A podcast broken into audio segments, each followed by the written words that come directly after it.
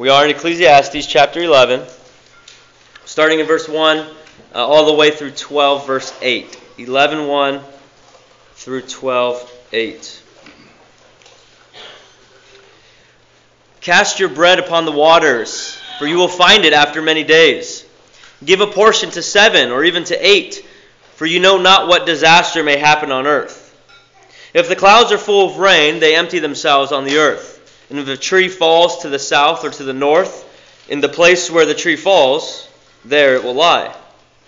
He who observes the wind will not sow, and he who regards the clouds will not reap. As you do not know the way the Spirit comes to the bones in the womb of a woman with a child, so you do not know the work of God who makes everything. In the morning sow your seed, and at evening withhold not your hand for you do not know which will prosper, this or that, or whether both alike will be good. Light is sweet, and it is pleasant for the eyes to see the sun. So if a person lives many years, let him rejoice in them all, but let him remember that the days of darkness will be many. All that comes is vanity. Rejoice, O young man, in your youth, and let your heart cheer you in the days of your youth. Walk in the ways of your heart in the sight of your eyes but know that for all these things, God will bring you into judgment. Remove vexation from your heart and put away pain from your body, for youth and the dawn of life are vanity. Remember also your Creator in the days of your youth, before the evil days come and the years draw near, of which you will say, I have no pleasure in them.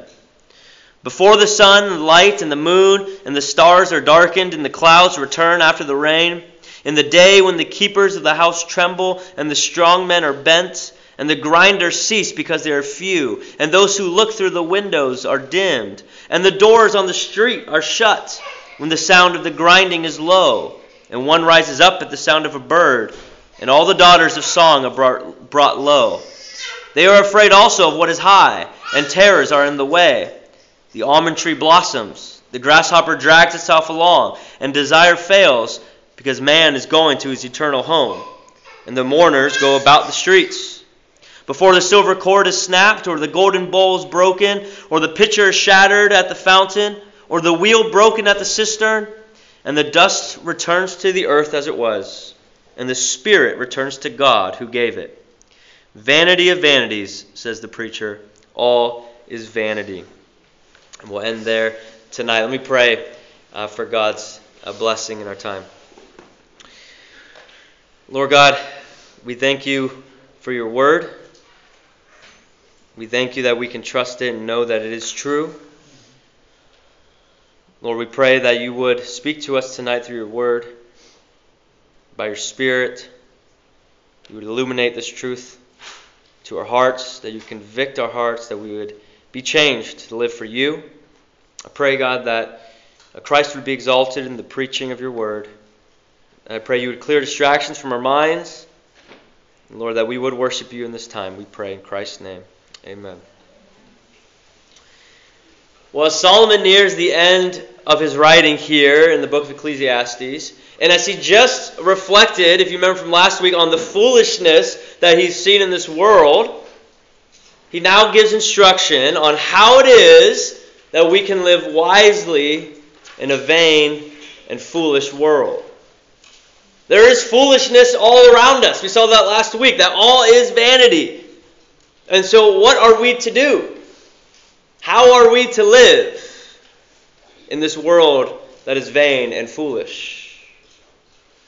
We're not to be isolated and, paralyzed because of the foolishness and the vanity around us, but instead we are to walk by faith.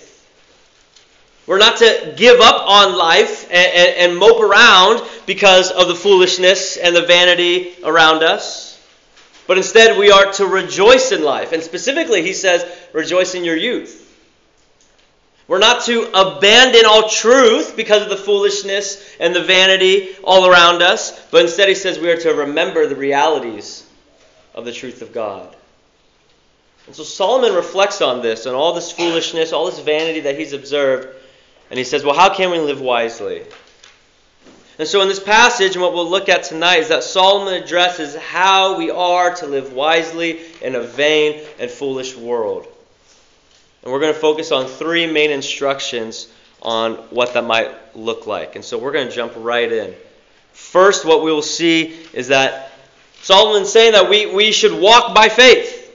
And we see this in the first six verses of chapter 11. That we are to walk by faith. And first, we see that we are to trust God in the uncertainties of life. And this is evident in the first four verses. Trust God in the uncertainties of life.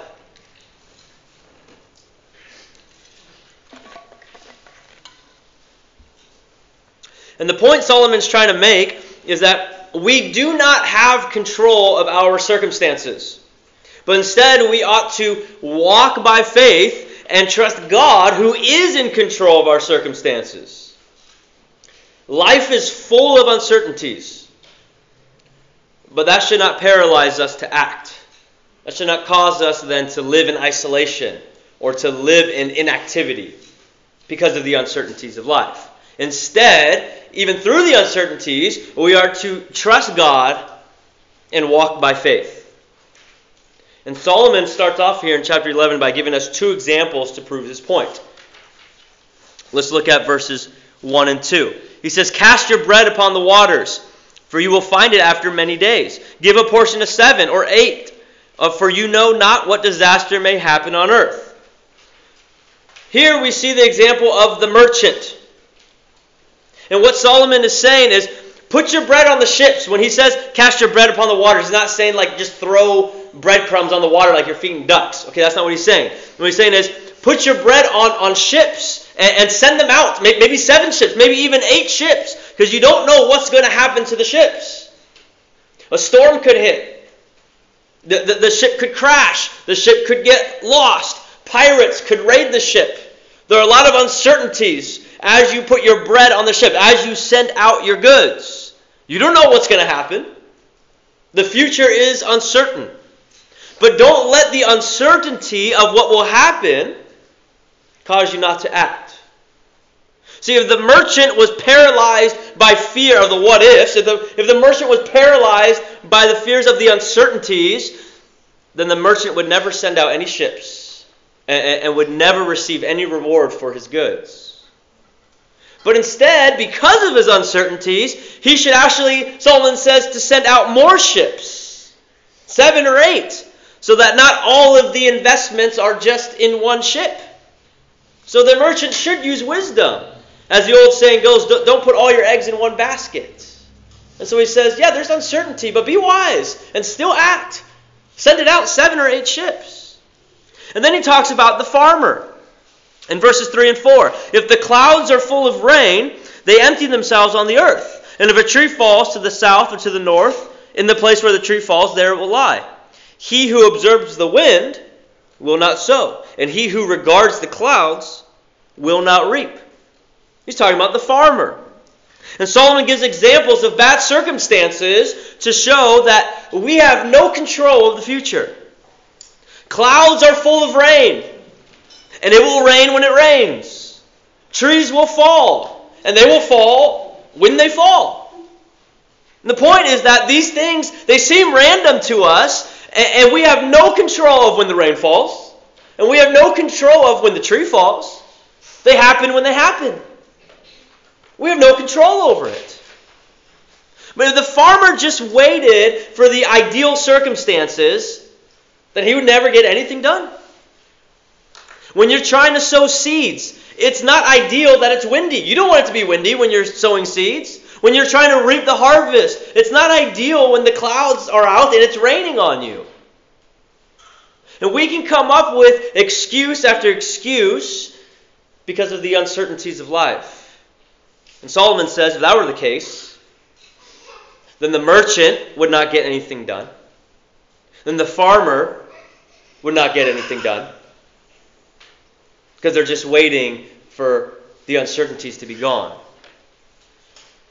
Oftentimes, we need to act, even when the circumstances do not seem ideal to us. And that requires us to walk by faith. Be active, is what he's saying. Don't be paralyzed in fear, but instead walk by faith. Well, in what ways might you be fearful of the uncertainty of life and therefore you do not act? Maybe it's certain activities in life and, you're fearful of the uncertainties. You're afraid of, of failing. You're afraid of looking stupid or whatever it might be, and so you don't act. Do your fears prevent you from doing what honors God? From what you know would honor Him? Maybe you know it would honor God to, to speak to that lonely person in the corner that's by themselves, but you're afraid. That could be awkward. Maybe you know it would honor God to, to call out one of your friends in their sin, but you're afraid of how they might respond. Maybe you know it would honor God to share the gospel with that one person, but you're afraid it might not go well. Maybe you know it would honor God to serve and to use the gifts that He's given you, but you're afraid that you might not do a good job. Or maybe there are clear commands in Scripture in ways in which you are commanded to act, but you're fearful. And so you do not act. You're afraid of these uncertainties. Well, if you're a Christian, I gently say to you walk by faith. Walk by faith. Are you just waiting for all the circumstances to be just right and for all uncertainties to be gone? And then you'll act. Once all those uncertainties are gone, then that's when I feel comfortable acting. Well, Solomon would say, Look at the merchant. Look at the farmer. Now, they must be wise, yes. They, they don't just act blindly without consideration and without wisdom, but they do act. They don't wait for all circumstances to be perfect and for all uncertainties to be gone. They act. Will you walk by faith? Will you trust God? And will you act? Then in verses 5 and 6, we see to trust God with what you do not know.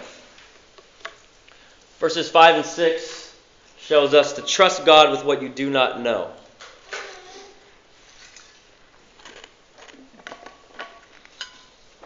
And this is similar to what we just said, but I do want to focus on the mysteries of God and being okay with not knowing. Look at even verse 5 and 6 and when he says that we do not know. Starting in verse 5. And you do not know the way the Spirit comes to the bones in the womb of a woman with child. So you do not know the work of God who makes everything. In the morning sow your seed, and at evening withhold not your hand. For you do not know which will prosper, this or that, or whether both alike will be good. Solomon's starting to describe these things we don't know. He, he, he's describing the mysteries of how a baby is formed in the womb. I mean, it's crazy. If you've ever seen an ultrasound or you've seen images of a baby, I mean, it's just crazy. Like all of a sudden, I remember just so exciting with, with, with our kids when we see just like a little tiny little thing, like pea size, and all of a sudden, like the heartbeat's just like, brrr, like that's crazy. And all of a sudden it starts growing. You're like, oh, there's some fingers. like there's a nose, right? And and all of a sudden, like in the womb, a, a human is being formed. Like it's crazy. Like there, there's life. And then like he's saying, Solomon's saying, like the the soul meets the like the spirit comes to the bones in the womb. Like it's crazy. It's a, it's it's a mystery. It's incredible. It's mind blowing. And then he talks about the harvest, and he says, You don't know if you're going to prosper or not. Like, you hope you that you can, and you do what you can do so you prosper. But he's saying it's out of your control ultimately. You don't know. His point is that nobody really knows. We don't know all how God works. We don't know what tomorrow holds. We don't know if our efforts will bear fruit. We don't know the mysteries of how God works in creation. We don't know. But that's okay. We need to be okay with not knowing. This is how we live by faith. That even in the unknown, we still trust God. His point in verse 6 is, is to not be paralyzed in fear of failure, but to know that th- there is no guarantee of success, but it doesn't matter. We're to work hard regardless. We're to walk by faith and trust God. Just like last week when we looked at working with diligence and integrity. What did we look at last week? We said that we work unto the Lord, that we are to be good stewards with what He's given us. And we aren't just to shrink away because we don't know what the future holds. And so therefore I'm not going to act. We don't know if success is around the corner or not. And so I, I, I'm not going to move forward. No, instead, he says, trust God with what you don't know. That is faith. So, first, he says to walk by faith. Right? And, and how do we live wisely in a vain, foolish world? He says, walk by faith. Secondly, how do we live wisely in a vain and foolish world? He says, rejoice in your youth. Verses 7 and 10. Rejoice in your youth. And the first thing we see in this section is to enjoy every day God has given you. Enjoy every day God has given you. Verses 7 and 8. He says, Light is sweet, and it is pleasant for the eyes to see the sun. So if a person lives many years, let him rejoice in them all. But let him remember that the days of darkness will be many. All that comes is vanity. Solomon reminds us of the reality of death, and therefore the sweetness of life. He says, Remember that the days of darkness will be many. The point is that life is short. That our life here on earth is very short. And specifically, I think, in the context of the uncertainties of life, we can gather that life may be shorter than you even think that your life, even seen tomorrow, is uncertain. Therefore, he says, So if a person lives many years, let him rejoice in them all. And because of the reality and the inevitability of your death, whenever that may be, whenever your death may be, it is inevitable, whenever that may be, only God knows, he's saying, enjoy life today. Enjoy life today. Why? Because you have life today. Today you are alive. And so he says, enjoy that. Do not take your life for granted. Do not take your breath for granted. I think too often we, we, we complain about our lives and, and we're ungrateful for what we have. And our eyes maybe are on the lives of others and what they have.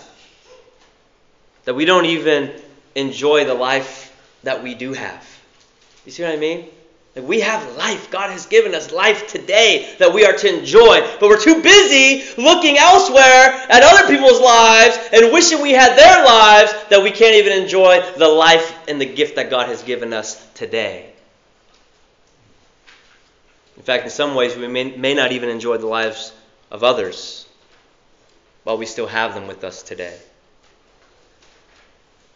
Here at TYG, you know we've experienced death recently on a number of occasions, and some of which were unexpected, that we did not know that they would not live the next day. We ought to enjoy not just our life today, but the lives of others today, because we have them today. Life is fleeting. And so Solomon is saying, enjoy it while you still have it. Do you recognize that every day is a gift from God? Because it really is. Every day you live is a gift of God, it is a gift by His grace. We are just so used to waking up in the morning. And we are so used to being able to rest our heads at night and then starting over the next day. But we must not forget that it is only by His mercy and His grace that we live to see another day. Not only are we fully dependent on Him, but let's remember that in our sin, we don't even deserve to see another day. The fact that you are alive today is a gift from God given to you by His grace. And so Solomon says, enjoy it. Enjoy life. Rejoice that His mercies are new every morning. Rejoice that you have another day to live.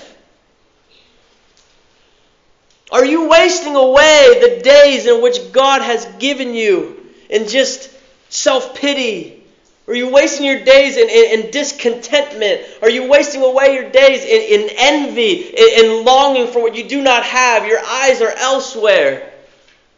Solomon says, You have life, and so enjoy the life that God has given you. Not just living in discontentment, looking at other people's lives. I wish I had that. I wish my life was this. But God has given you life. And so enjoy that life. And then we see to enjoy the blessings of youth. Verse 9 Rejoice, O young man, in your youth, and let your heart cheer you in the days of your youth. Enjoy the blessings of youth.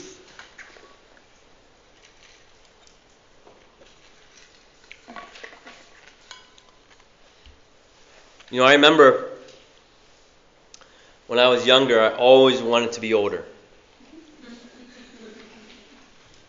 Some of you guys, maybe you can relate already, right? I remember thinking, I cannot wait until I'm 13. I'll be a teenager. I made it. I don't know if I'd live to be 13, but I did. I made it. And I was like, I'm 13. But once I'm 16 and I have my license, yes. And then, of course, you're 16. You're like, I cannot wait until I'm 18. I'll be an adult. And then, like, you're 18. You're like, I can't wait to be 21 because I'll be more of an adult. That's why. right? And so on and so forth. Like uh, my eyes are just always looking at the next age. Like I just can't wait to be older. Can't wait to be older. Instead of enjoying the age that I was. I always just wanted to be the age that I wasn't. Maybe you can't relate. Solomon says, enjoy your youth while you're still youthful.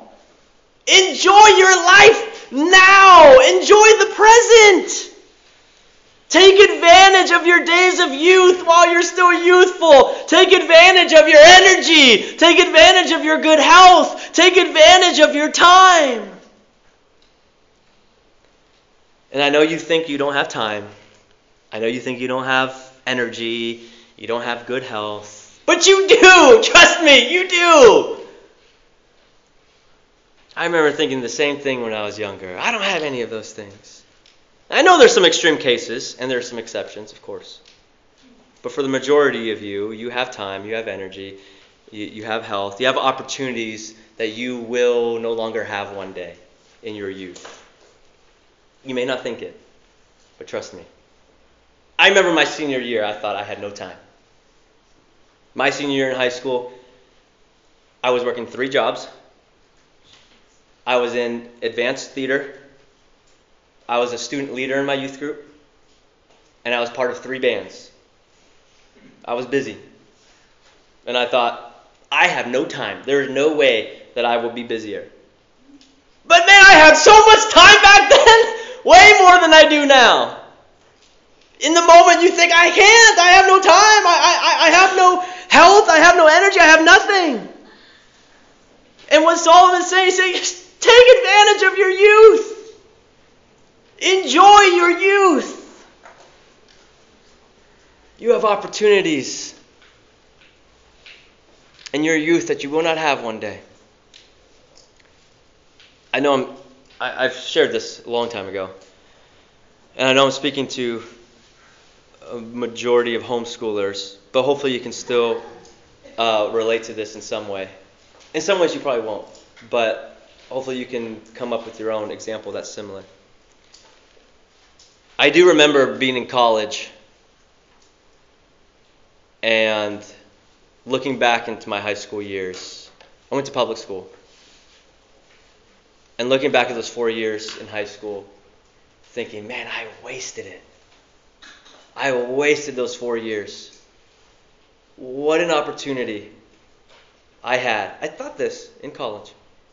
An opportunity I had that I have now missed, where I saw these people for about eight hours a day, usually more. Stay after, whether it's sports practice or theater practice or band practice, whatever it was. But I'll just round it down to eight. Eight hours a day, five days a week, four years. I had these people. What a mission field. They weren't Christians. The people I was hanging around, they were not Christians. And here I was, supposed to shine the light of Christ on mission. And I kept my mouth shut for four years. And I'll never have that opportunity again to be in that setting where I'm being able to speak truth into these people's lives that consistently, day in, day out, all day long, four years straight. And it's gone. And I remember regretting that in college and thinking I'll never have those days back in high school. There are opportunities you have in your youth that you will not have one day. And Solomon's call is to mainly, he's saying to enjoy your youth, but also to make the most of your youth.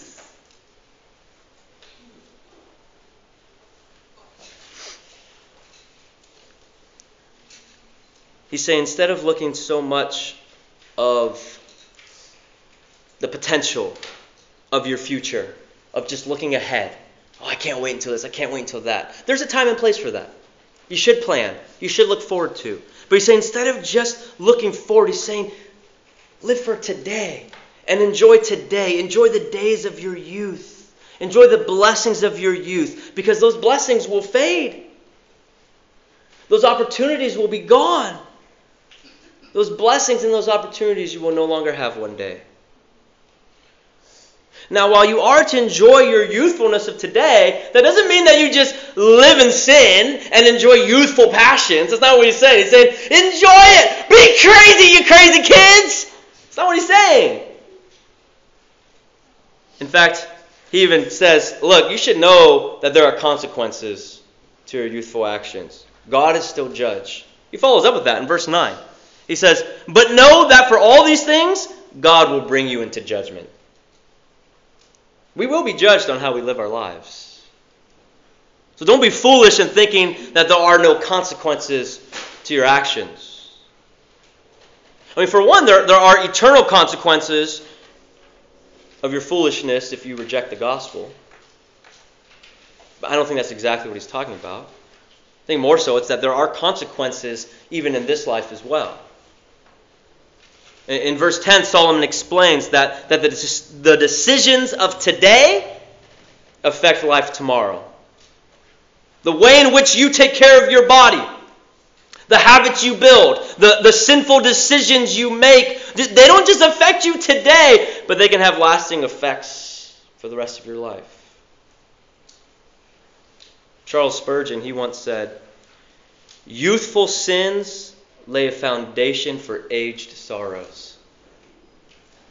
You hear that? Youthful sins lay a foundation for aged sorrows. Let that be a warning of the decisions that you make today. I'm still, I was just talking. Uh, uh, Javen, we were talking about it. I was telling even Javen today, I'm still haunted to an extent and feel the effects of sinful decisions that I made in my youth. They haunt me. Or they, they still have, have effect on me. I wish they didn't. 2 Timothy 2 22 says, So flee youthful passions and pursue righteousness, faith, love, and peace, along with those who call on the Lord from a pure heart. Your decisions today, they have effects, long lasting effects. And so be wise today. Now, even me and Javen were talking. We said, yes, while they still have effects, we know that there's grace and there's forgiveness in Christ. And so praise God. And we know that, that what you meant for evil, God meant it for good. And we know that God has used even our past sins and decisions to, to grow us. And praise God for that. But we still must heed the warning to not just live foolishly in your youth, but to live wisely. and to enjoy life. And enjoy life in your youth. But enjoying life doesn't mean falling to sinful youthful passions. Enjoying life is, is not living a godless life as if God does not exist. Truly enjoying life is when we live in accordance to God's design for the glory of God. We were created to worship Him. And when we do so, there is great enjoyment in living life. There's great enjoyment in living in accordance to how we were created to live. We were created to worship Him. And so when we live in accordance with our design, then there's sweet enjoyment. When we live for His glory, we truly enjoy life. And so enjoy today. Enjoy your life. And live for the glory of God. That is where you find true enjoyment. Our last section, Saul, we're answering the question how, how can we live wisely in a vain, vain and foolish world? Well, lastly, we see to remember reality. Chapter 12, 1 through 8. Remember reality. And the first thing that we see is to remember that God is creator. Remember that God is creator.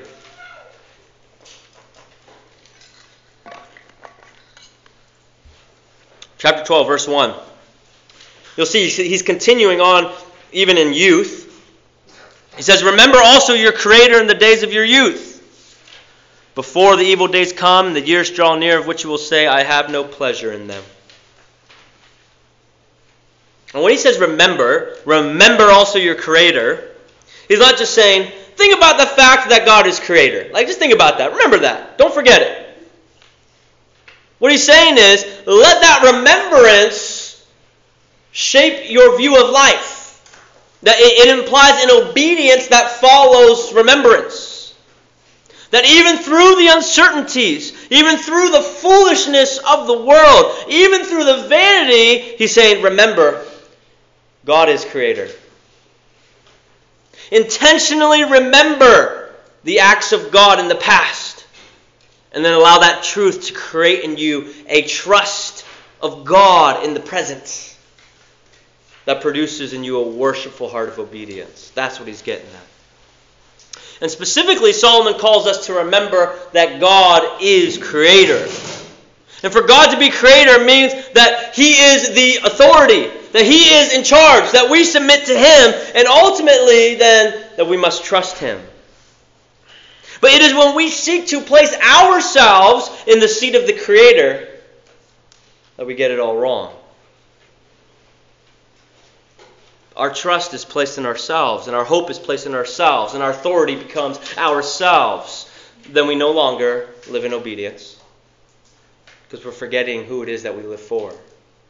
See, so he says we must remember God is creator. Do you remember your place compared to God? That God is creator and you are creation? And does your remembrance then lead you to obedience? Or do you forget that God is creator? Not you.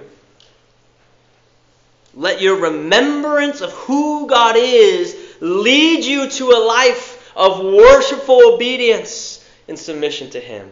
That's what he's getting at. And Solomon gives urgency. He says to remember this in the days of your youth. Before the evil days come, he says, right now, in the days of your youth, remember God. Now, that's not exclusive just to youth. I, w- I want to make sure I say that. But it's to all people. For however old you are right now, okay, however old you are right now, it is the youngest you will be for the rest of your life. You realize that? However old you are right now, that is the youngest you will be for the rest of your life. It is an urgent call that while you are this young, however old you are, while you are this young, however young you may be, as in the youngest you'll ever be again, while you are this young, remember God and live for Him. You can live for the glory of God at any age. There's no age limit to living a life for God's glory and for the furtherance of His kingdom. But his point is don't waste your life, don't waste your time. Don't waste the opportunities that you have in your youth to live for the glory of God. Even if you're older right now, you are younger than you'll ever be one day. And so, how are you using your youth to live for the glory of God? However youthful you are. Some of you guys are 50 years into your youth. Okay.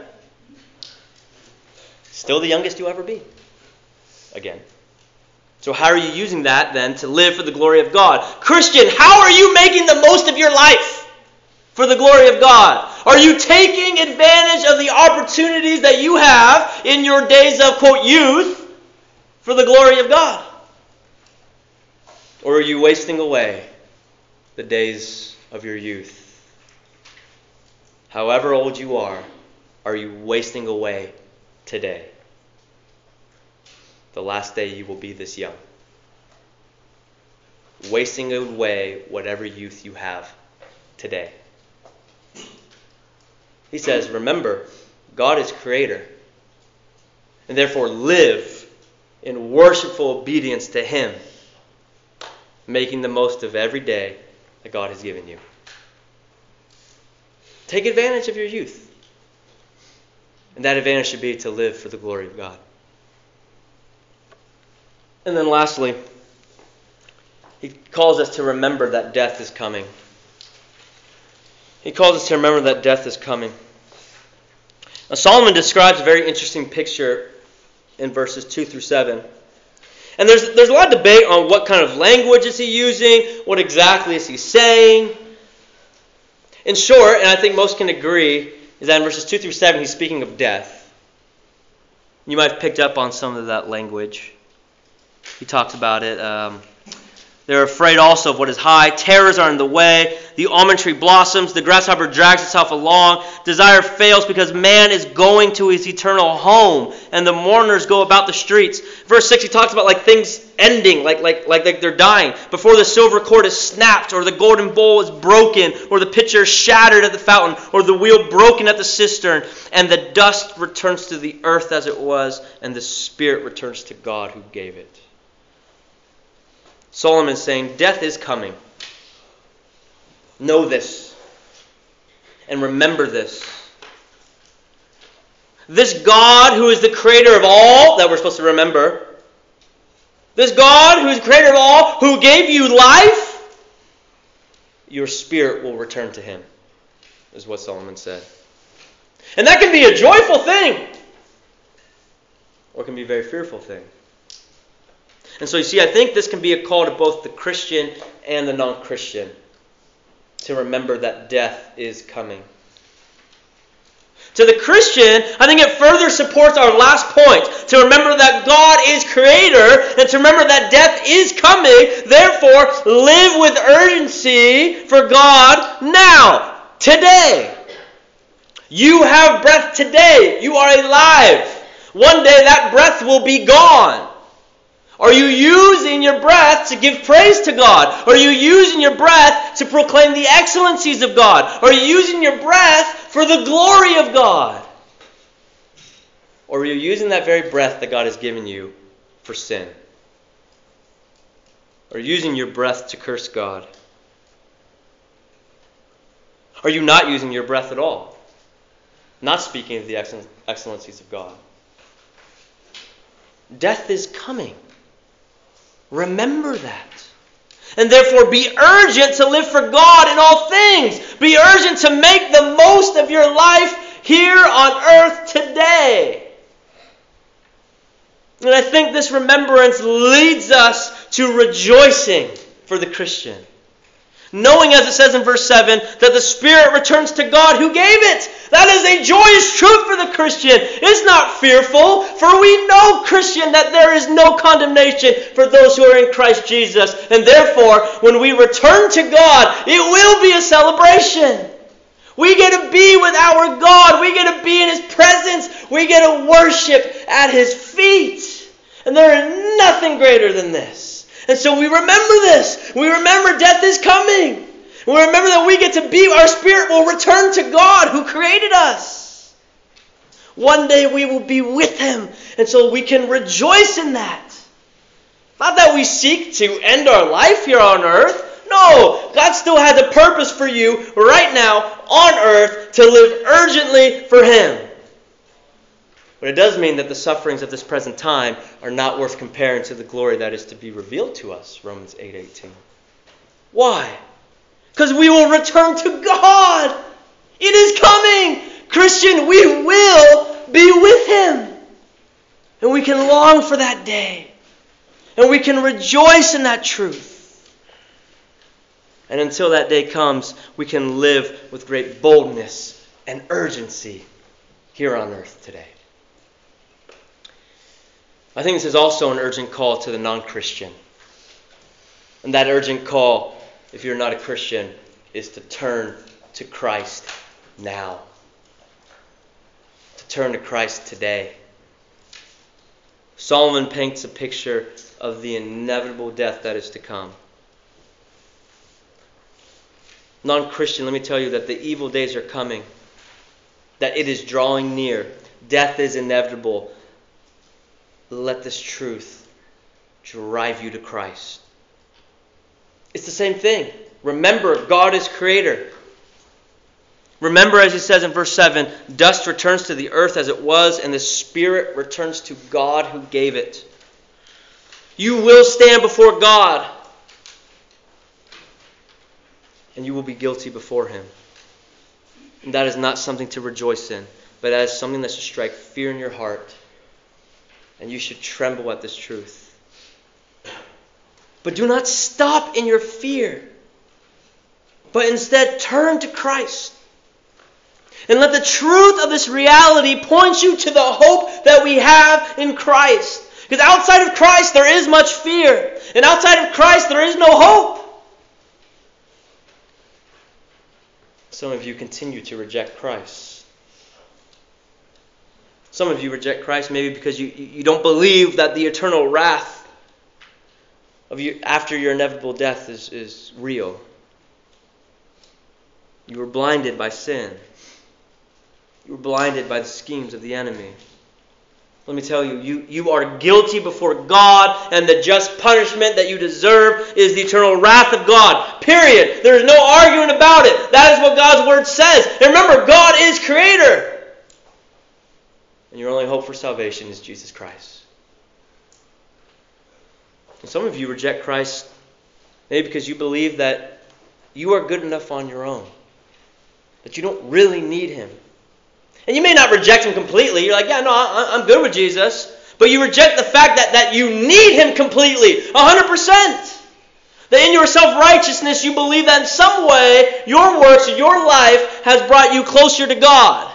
That in some ways you, you, you have earned a spot with God. That you've made yourself more lovable. You've made yourself more righteous in some way so that God has loved you. That is not true faith in Christ. That is faith in Christ plus yourself. That is faith in Christ plus your works, plus your church attendance, plus your knowledge of the Bible, plus your, your good moralistic life. That's not faith in Christ. I urge you, listen to the truths and the warnings of Scripture and know that you need Christ. And turn to Christ now. That's his point. It is uncertain of when death is.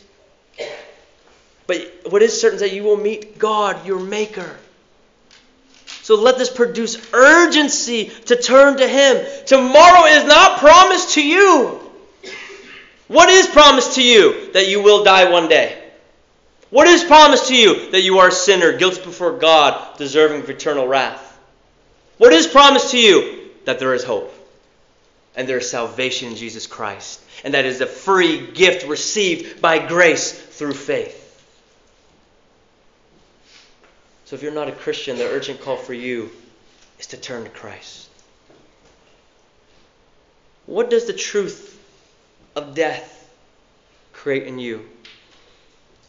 Christian, does it create in you an urgency to live for God today?